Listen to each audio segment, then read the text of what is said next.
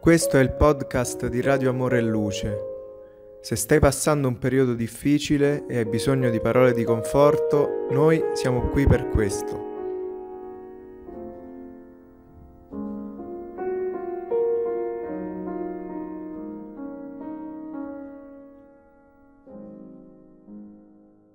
Paolo e Stefano, capitolo secondo. Lacrime e sacrifici.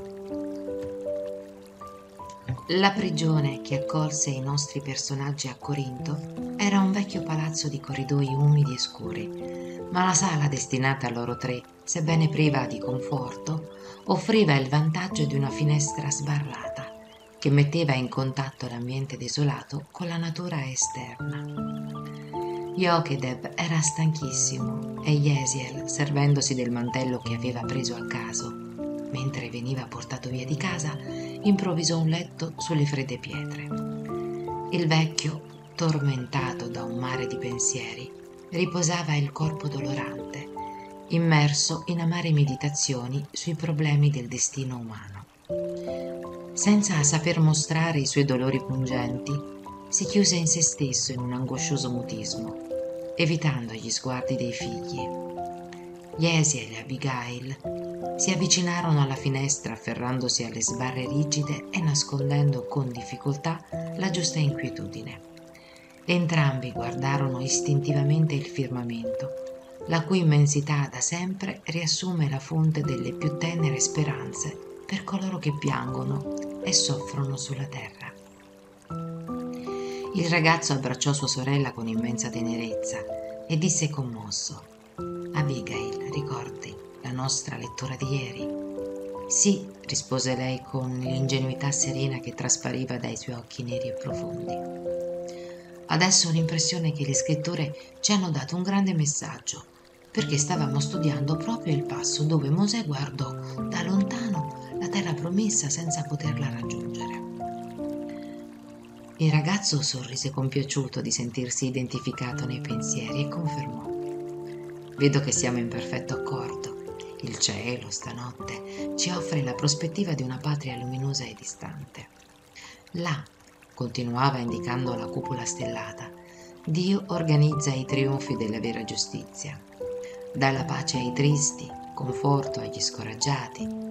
Certamente nostra madre è con Dio che ci aspetta.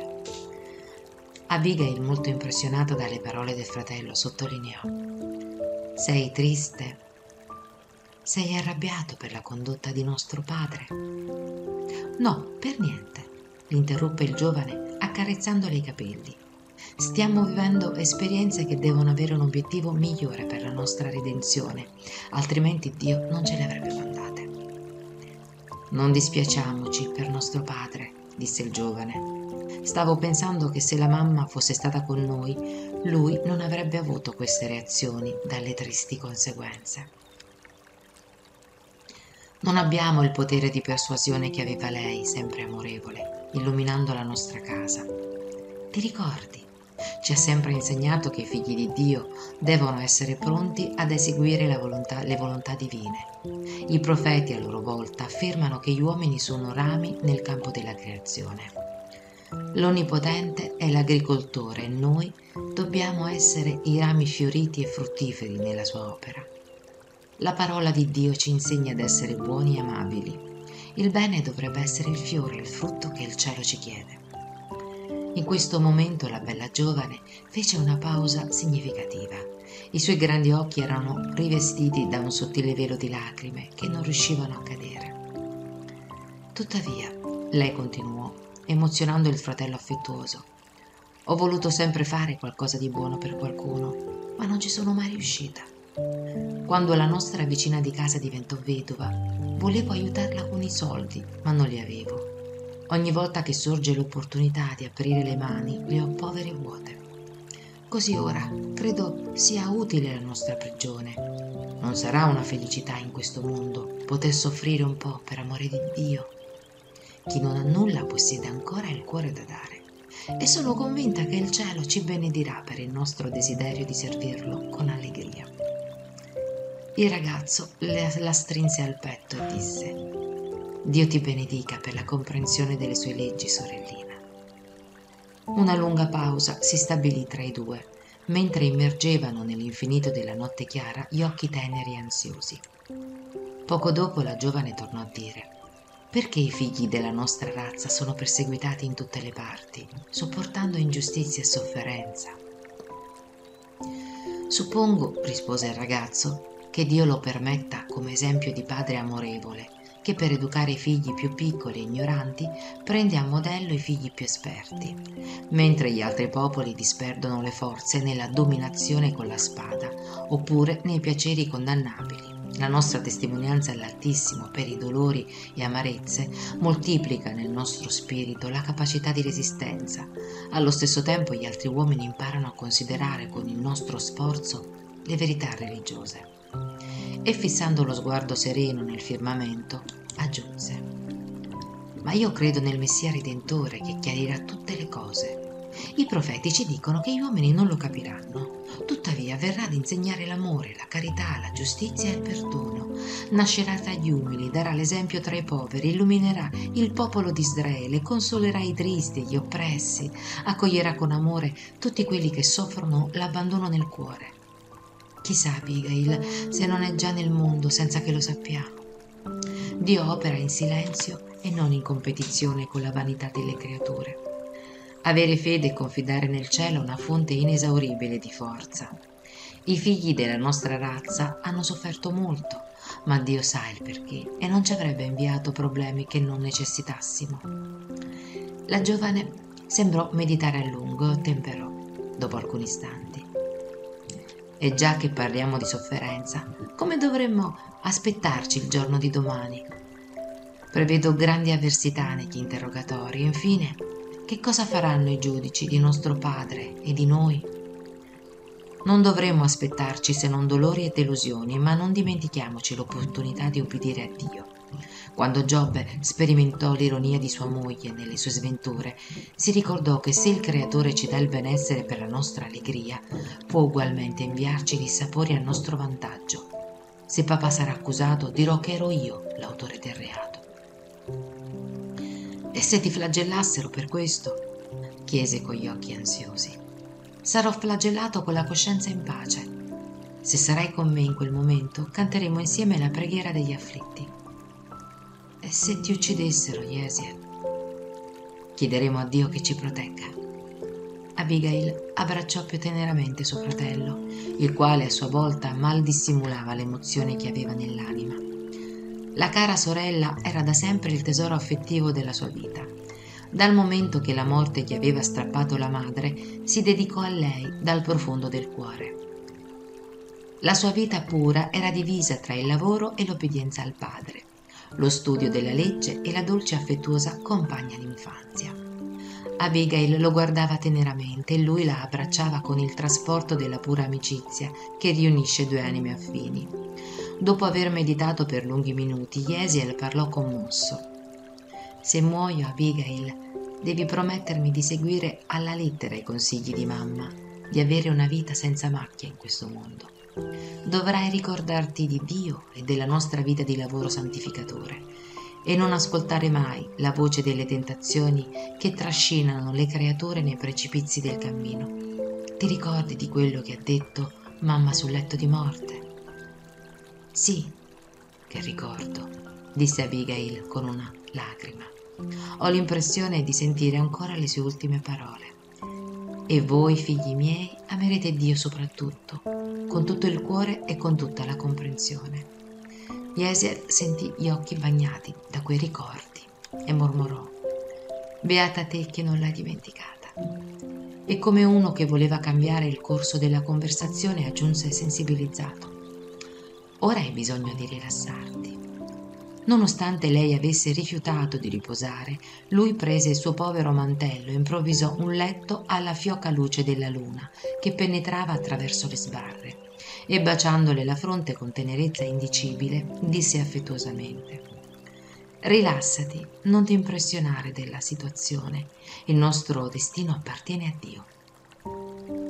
Abigail, per gentilezza, si acquietò come meglio poteva, mentre lui si avvicinò alla finestra per ammirare la bellezza della notte cosparsa di luce. Il suo giovane cuore era pieno di angosciose cogitazioni.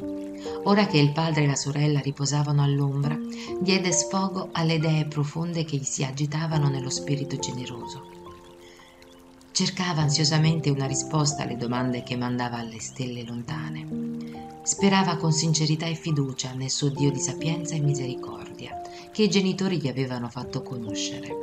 Ai suoi occhi l'Onnipotente era sempre stato infinitamente giusto e buono. Egli, che aveva chiarito con il genitore e confortato la sorellina, ora si chiedeva a sua volta il perché delle sue prove dolorose. Come si giustificava per una causa così misera la detenzione inaspettata di un onesto anziano, di un giovane lavoratore e una bambina innocente. Quale irreparabile delitto avevano fatto per meritare una così dolorosa espiazione? Il pianto si precipitò copioso nel ricordare l'umiliazione della sorella, ma cercava di non, non di asciugare le lacrime che gli inondavano il viso, in modo da nasconderle ad Abigail che forse lo osservava nell'ombra. Ricordava uno per uno tutti gli insegnamenti delle sacre scritture. Le lezioni dei profeti gli consolavano l'anima ansiosa. Tuttavia gli vagava nel cuore una dolce nostalgia infinita. Si ricordò del calore materno che la morte gli aveva strappato. Se fosse stata presente a quella pena, la madre avrebbe saputo confortarli. Quando era bambino, nelle piccole difficoltà gli insegnava che in tutto Dio era buono e misericordioso che nelle malattie correggeva il corpo e nelle angosce dell'anima chiarificava, illuminava il cuore. Nella lista dei ricordi lei lo aveva sempre esortato al coraggio e alla gioia, facendogli sentire che la creatura convinta della paternità divina cammina nel mondo forte e felice. Sostenuto dalla fede preso sostenuto dalla fede, prese coraggio e dopo molte riflessioni, acquietato sulla fredda pietra, cercò di riposare nell'imponente silenzio della notte. Il giorno spuntò pieno di lugubri aspettative. Nel giro di poche ore Licino Minucio, circondato da numerose guardie e sottomessi, ricevette i prigionieri nella sala assegnata ai criminali comuni, dove erano in mostra alcuni strumenti di punizione e supplizio. Yokedeb e i figli tradivano nel pallore del volto la commozione profonda che li dominava. I costumi del tempo erano troppo disumani affinché il giudice implacabile e la maggioranza degli spettatori fossero tentati alla pietà dal loro aspetto sfortunato. Alcune guardie furono posizionate lungo lo spietato castigo, da cui pendevano fruste e manette impietose. Non ci fu interrogatorio e nessuna deposizione di testimonianza come ci si attende prima di un'azione così odiosa. E chiamato bruscamente dalla voce metallica del legato, il vecchio giudeo si avvicinò barcollante e tremante. Yokedeb! esclamò l'aguzzino impassibile e sdegnoso. Chi viola le leggi dell'impero deve morire, ma io ho voluto essere magnanimo considerando la tua vecchiaia impotente. Uno sguardo di ansiosa aspettativa trasfigurò il volto dell'imputato, mentre il patrizio abbozzava un sorriso ironico. Alcuni lavoratori della proprietà, continuò Licinio, hanno visto le tue mani perverse ieri pomeriggio, quando incendiasti i pascoli. Quest'atto ha procurato seri pregiudizi ai miei interessi, oltre a causare danni forse irreparabili alla salute dei miei due servi più preziosi. Poiché non possiedi nulla di tuo per compensare il danno causato, riceverai l'equivalente in fustigazioni, affinché tu non possa alzare mai più gli artigli di avvoltoio contro gli interessi romani. Sotto lo sguardo angoscioso e in lacrime dei figli, il vecchio israelita si inginocchiò e mormorò: Signore, per pietà! Pietà? urlò Minucio bruscamente. Commetti un crimine e implore favori? Dicono bene quando affermano che la tua razza è composta da vermi brutti e schifosi. E, indaga, e indicando il tronco, disse freddamente a uno dei suoi seguaci: Pesceno, avviati, frustalo venti volte. Davanti al muto dolore dei giovani, il rispettabile anziano fu saldamente ammanettato. La punizione stava per iniziare quando Yesiel, rompendo l'aspettativa generale, si avvicinò al tavolo e disse umilmente Eh, questore illustrissimo, perdonate la mia vigliaccheria nel tacere fino ad ora. Vi assicuro però che mio padre è stato accusato ingiustamente. Sono stato io che ho bruciato la terra di vostra proprietà, disturbato dalla sentenza di confisca pubblicata contro di noi. Degnatevi dunque di liberarlo e date a me la giusta punizione. L'accetterò volentieri. Il patrizio ebbe un lampo di sorpresa nei suoi occhi freddi, che si caratterizzavano per l'estrema immobilità, e sottolineò ma non fosti tu ad aiutare i miei uomini a salvare una parte delle terme? Non sei stato il primo a medicare Rufilio? Ho agito così per il rimorso, illustrissimo, rispose il ragazzo desideroso di esonerare il padre dalla prova imminente. Quando ho visto l'entità del fuoco estendersi agli alberi ho temuto le conseguenze dell'atto, ma adesso confesso d'essere stato l'autore. Nel frattempo, temendo per la sorte di suo figlio Jochedeb, esclamò intimamente tormentato Jesiel, non ti incolpare per un crimine che non hai commesso. Ma scandendo le parole con estrema ironia, il questore replicò, rivolgendosi al giovane ebreo. Va bene, finora ti ho risparmiato sulla base di informazioni false che mi hanno dato su di te. Da questo momento avrai anche tu parte della punizione. Tuo padre pagherà per il crimine di cui è stato visto in modo innegabile e tu pagherai per quello che hai confessato spontaneamente. Colto di sorpresa dalla decisione che non si aspettava, Jesel fu condotto al palo della tortura davanti al padre angosciato. Al suo fianco c'era il compagno di Pescenio, che lo legò senza pietà alle catene di bronzo e iniziò la prima fustigazione a lambirgli la schiena, spietata e isocrona. Uno, due, tre. Jochedeb rivelava profonda debolezza. Si vedeva il suo petto ansimare dolorosamente, mentre il figlio mostrava tollerare la tortura con eroismo e nobile serenità. Tutte e due fissavano Abigail, che li contemplava eccessivamente pallida, mostrando tra le lacrime ardenti il martirio straziante del suo spirito affettuoso. La terribile punizione era quasi a metà quando un messaggero entrò nel recinto e ad alta voce annunciò al questore in tono solenne. Illustrissimo, Messaggeri della vostra casa informano che il servo Rufilio è appena morto. Il crudele Patrizio aggrottò la fronte come faceva spesso in momenti di sfogo collerico. Sentimenti rancorosi gli affiorarono in volto, che la perversità dell'egoismo esacerbato aveva segnato con tracce indelebili. Era il migliore dei miei uomini, gridò. Questi giudei maledetti pagheranno molto caro questo affronto. Filocrio, dai altre venti fustigate e poi portalo in carcere, dove seguirà la prigionia nelle galee. Tra le povere vittime e la giovane afflitta ci fu uno scambio di sguardi significativi, intraducibili. Quella prigionia era la rovina e la morte, e non si erano ancora ripresi dalla crudele sorpresa quando il giudice inesorabile continuò. Quanto a te, Pescenio, rinnova l'incarico. Questo vecchio criminoso e senza scrupoli pagherà la morte del mio servo fedele. Colpisci mani e piedi fino a quando non sarà più in grado di camminare e di fare del male. Di fronte a quella sentenza iniqua, Abigail cadde in ginocchio, in fervente preghiera. Dal petto del fratello fuoriuscivano profondi sospiri, annebbiandogli gli occhi di lacrime dolorose al solo immaginare l'implacabile indigenza della sorellina, in quanto al padre cercava avidamente il loro sguardo, nella paura dell'ora estrema. La fustigazione continuò senza tregua, ma questa volta Pescenio, non riuscendo a mantenersi in equilibrio, colpì con l'aguzzata punta di bronzo della frusta la gola del povero israelita, facendo schizzare sangue dappertutto. I figli capirono la gravità della situazione e si guardarono ansiosi. In forti preghiere, Abigail si rivolse a Dio, a quel Dio tenero e amorevole che sua madre le aveva insegnato ad adorare. Filocrio aveva concluso la sua opera.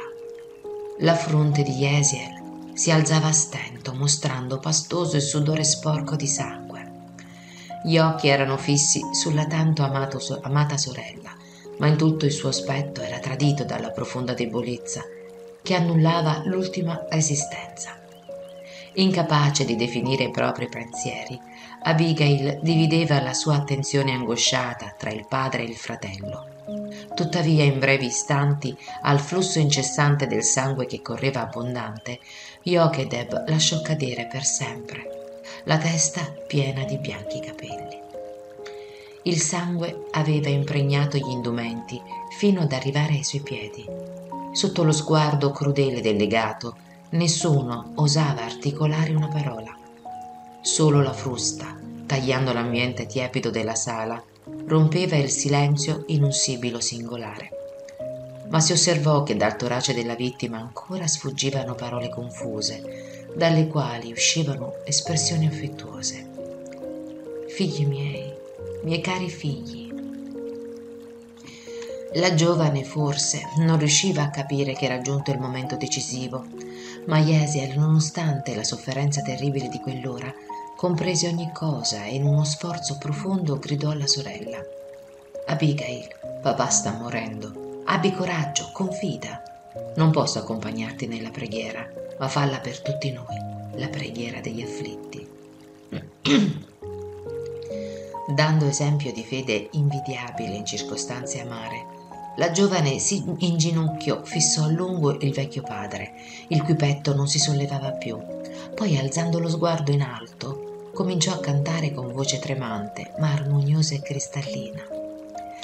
Signore Dio, Padre di quelli che piangono, dei tristi, degli oppressi, roccaforte dei vinti, consolazione di tutto il dolore, anche nella miseria amara dei pianti dei nostri errori. In questo mondo di esilio imploriamo il vostro amore. Nelle afflizioni del cammino, nella notte più tormentosa, la vostra fonte generosa è il bene che non si seccherà. Siete in tutto la luce eterna di gioia e di calma, la nostra porta di speranza che mai si chiuderà. Le sue espressioni vocali riempirono l'ambiente di una sonorità indefinibile. Il canto assomigliava più a un cinguettio di dolore di un usignolo che cantasse, ferito, in un'alba di primavera. Così grande, così sincera si rivelava la fede nell'Onnipotente, che il suo atteggiamento generale era quello di una figlia amorevole e obbediente, in comunicazione con un padre silenzioso e invisibile. Il pianto disturbava la voce tremante, ma ripeteva coraggiosamente la preghiera, imparata a casa, come la più bella espressione di fiducia nell'Altissimo. Un'emozione penosa si impossessò di tutti, Cosa fare di una bambina che canta la tortura dei suoi cari e la crudeltà dei suoi aguzzini? I soldati e le guardie presenti mal dissimulavano l'emozione. Lo stesso questore sembrava impedito, come bloccato da una faccenda noiosa. Abigail, estranea alla perversità delle creature, supplicando la protezione dell'Onnipotente, non sapeva che il canto era inutile per salvare i suoi, ma che avrebbe risvegliato commiserazione per la sua innocenza, guadagnandosi così la libertà. Recuperando il respiro e rendendosi conto che la scena aveva colpito la sensibilità generale, Licinio lottò per non perdere la durezza di spirito e incaricò ad uno dei vecchi servitori, tono imperioso. Giustino, porta via questa donna e abbandonala, ma che non canti più nemmeno una nota. Davanti all'ordine clamoroso, Abigail non terminò la preghiera, ammutolendo all'istante come se obbedisse ad uno, ad uno strano comando. Lanciò al cadavere insanguinato del padre uno sguardo indimenticabile, contemplando il fratello ferito e ammanettato, col quale scambiò intime impressioni nella lingua degli occhi, ansiosi e addolorati, si sentì toccata dalla mano callosa di un vecchio soldato che le disse con voce quasi aspra Seguimi. Lei rabbrividì. Tuttavia, indirizzando a Jesiel l'ultimo e significativo sguardo, seguì l'incaricato di Minuccio senza fare resistenza.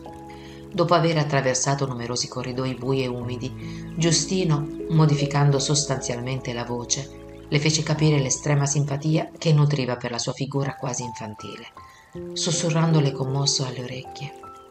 Figlia mia, anche io sono padre e capisco il tuo martirio. Se desideri assecondare un amico, ascolta il mio consiglio. Fuggi da Corinto in tutta fretta. Approfitta di questo istante di sensibilità dei tuoi aguzzini e non tornare più qui. Abigail riprese un po' di forza e sentendosi incoraggiata da quella improvvisa simpatia, chiese molto perturbata. E mio padre? Tuo padre riposa per sempre, mormorò il generoso soldato. Il pianto della giovane si fece più copioso, gorgogliando dai suoi occhi tristi. Tuttavia, ansiosa di difendersi contro la prospettiva di solitudine, chiese ulteriormente: Ma e mio fratello? Nessuno torna indietro dalla prigionia nelle galee, rispose Giustino con uno sguardo significativo. Abigail portò le piccole mani al petto, desiderando annegare il proprio dolore. Le cerniere della vecchia porta scricchiolarono lentamente e la sua inaspettata guardia esclamò, indicando la strada trafficata. Va in pace e che gli dei ti proteggano. La povera creatura non tardò a, ris- a, sentire l'isolamento tra le file di pedoni che attraversavano, frettolosi, la via pubblica. Abituata agli effetti del focolare, in cui il linguaggio paterno sostituiva il linguaggio della strada, si sentiva estranea tra le tante creature inquiete, sopraffatte dalle preoccupazioni e dagli interessi materiali. Nessuno notò le lacrime, nessuna voce amica cercò di conoscere le sue intime angosce. Era sola. Sua madre era stata chiamata da Dio anni prima. Suo padre era stato appena assassinato codarmente. Il fratello prigioniero e schiavo, senza speranza di remissione. Nonostante il sole del mezzogiorno, aveva la sensazione di freddo intenso, ma era il caso di ritornare al nido domestico. A che pro se erano stati espulsi? A chi confidare la sua grande sfortuna? Si ricordò di una vecchia amica di famiglia. La cercò. La vedova Sostenia, una brava vecchietta, molto affezionata a sua madre, la ricevette con un generoso sorriso. Disfatte in lacrime, la sventurata le raccontò tutto quello che era successo. La venerabile vecchietta, accarezzandole i capelli ondulati, parlò commossa. Nelle persecuzioni passate, le nostre sofferenze furono le stesse e poiché non voleva rivivere vecchie reminiscenze dolorose, Sostenia sottolineò è indispensabile il massimo coraggio in situazioni penose come questa. Non è facile elevare il cuore in mezzo a tante terribili macerie, ma bisogna avere fiducia in Dio nei momenti amari. Cosa conti di fare ora che hai perso tutte le tue risorse? Da parte mia non posso offrirti nulla che il, mio, che il cuore amico, perché anche io sono qui grazie all'elemosina della povera famiglia che mi accolse caritatevolmente nell'ultima tempesta della mia vita. Sostenia, disse Abigail sospirando. I miei genitori mi hanno preparato per un'esistenza coraggiosa. Sto pensando di ricorrere al legato e supplicare un angolino della nostra fattoria per vivere lì una vita onesta, nella speranza di rivedere Yesiel e la sua fraterna compagnia. Cosa ne pensi? Notando l'indecisione della venerabile amica, continuò. Chissà se il questore Licinio avrà pietà della mia sorte. Forse lo intenerisce la mia decisione. Ritornando a casa, ti prendo con me. Sarai per me come una seconda madre per il resto della vita. Sostegna la strinse al cuore con gli occhi umidi disse: Mia cara, sei un angelo, ma il mondo è ancora di proprietà del mare. Avrei vissuto con te per sempre, mia buona Abigail. Tuttavia non conosci il legato né la sua banda. Ascoltami, figlia. È necessario che tu fugga da Corinto, in modo da non cadere in umiliazioni più dure. La ragazza ebbe un'esclamazione d'abbattimento e dopo una lunga pausa aggiunse Accetterò il tuo consiglio, ma prima di qualsiasi azione necessito di tornare a casa. Perché? Chiese l'amica stupita. È indispensabile che parti quanto prima, non tornare al focolare. A quest'ora è già possibile che sia occupato da uomini senza scrupoli che non ti rispetterebbero. Ti conviene avere un sincero atteggiamento di forza morale, perché viviamo in un'epoca dove c'è bisogno di fuggire dalla perdizione, come Lot e la sua famiglia, con il rischio di essere trasformati in un'utile statua se guardiamo indietro. La sorella di Yesiel beveva le sue parole con doloroso imbarazzo di fronte alla situazione imprevista. Dopo un momento Sostenia portò la mano alla fronte come a ricordare una provvidenza opportuna e parlò animatamente. Ti ricordi di Zaccaria, il figlio di Ananna? Quell'amico lungo la strada di Cencrea? Proprio lui. Sono stata informata che con la moglie si prepara a lasciare definitivamente la Caia perché è stato ucciso da romani irresponsabili in quest'ultimi giorni il suo unico figlio. Confortata dalla fervida speranza, concluse con ansia. Corri a casa di Zaccaria. Se ancora lo trovi, parlagli a nome mio, chiedi ospitalità. Ruth è un cuore generoso, ti stenderà le mani fraterne. So che ti riceverà con coccole materne. Abigail ascoltava tutto, apparentemente indifferente al suo destino, ma Sostegna le fece notare la necessità di utilizzare questa risorsa e dopo pochi minuti di reciproche consolazioni, la giovane sotto il calore bruciante del primo pomeriggio percorse la strada per Cencrea, dando l'impressione di un automa che vagasse per strada dove diversi mezzi e molti pedoni imprimevano un notevole movimento. Il porto di Cencrea era ad una certa distanza dal centro di Corinto. Serviva per le comunicazioni con l'Oriente. I suoi quartieri popolosi erano pieni di famiglie israelite, residenti di lunga data nella regione della Caia o in transito verso la capitale imperiale e le zone circostanti. La sorella di Yesiel arrivò a casa di Zaccaria terribilmente abbattuta. La penosa stanchezza fisica unita alla vigilia dell'ultima notte e alle angosce del giorno aggravava lo scoraggiamento. Con le gambe traballanti nel ricordare il padre morto e il fratello prigioniero, non si rendeva conto dello stato del suo corpo malato e denutrito. Solo di fronte alla modesta casa dell'amico constatò che la febbre aveva iniziato a divorarle le viscere, costringendola a riflettere sulle proprie dolorose esigenze. Zaccaria e Ruth, sua moglie, ascoltando l'invocazione, la ricevettero stupiti e afflitti. Abigail. Il grido di entrambi rivelava grande sorpresa dinanzi all'aspetto della giovane tutta spettinata, faccia arrossata, occhi infussati e vestiti in disordine. La figlia di Jochedeb, disturbata dalla debolezza e dalla febbre, si gettò ai piedi della coppia, esclamando in tono disperato Amici miei, abbiate pietà della mia sventura. La nostra buona sostegna mi ha ricordato il vostro affetto in questo momento doloroso. Già non avevo una madre, oggi mio padre è stato ucciso, Yesiel schiavizzato senza remissione. Se è vero che partite da Corinto, portatemi per compassione in vostra compagnia.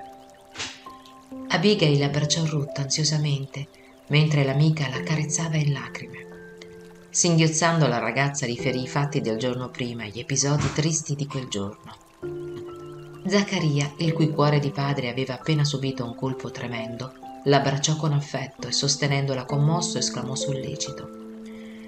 Entro una settimana torneremo in Palestina. Ancora non so dove ci fisseremo, ma noi che abbiamo perso un figlio caro avremo in te una figlia molto amata. Calmati, verrai con noi, sarai nostra figlia per sempre. Impossibile tradurre il gioioso ringraziamento. Tormentata dalla febbre alta, la ragazza si inginocchiò in pianto, cercando di esprimere la sua sincera e premurosa gratitudine. Ruth la prese tra le braccia con tenerezza, come un angelo materno, la sistemò in un comodo letto, dove Abigail, assistita da due amici generosi, delirò per tre giorni tra la vita e la morte.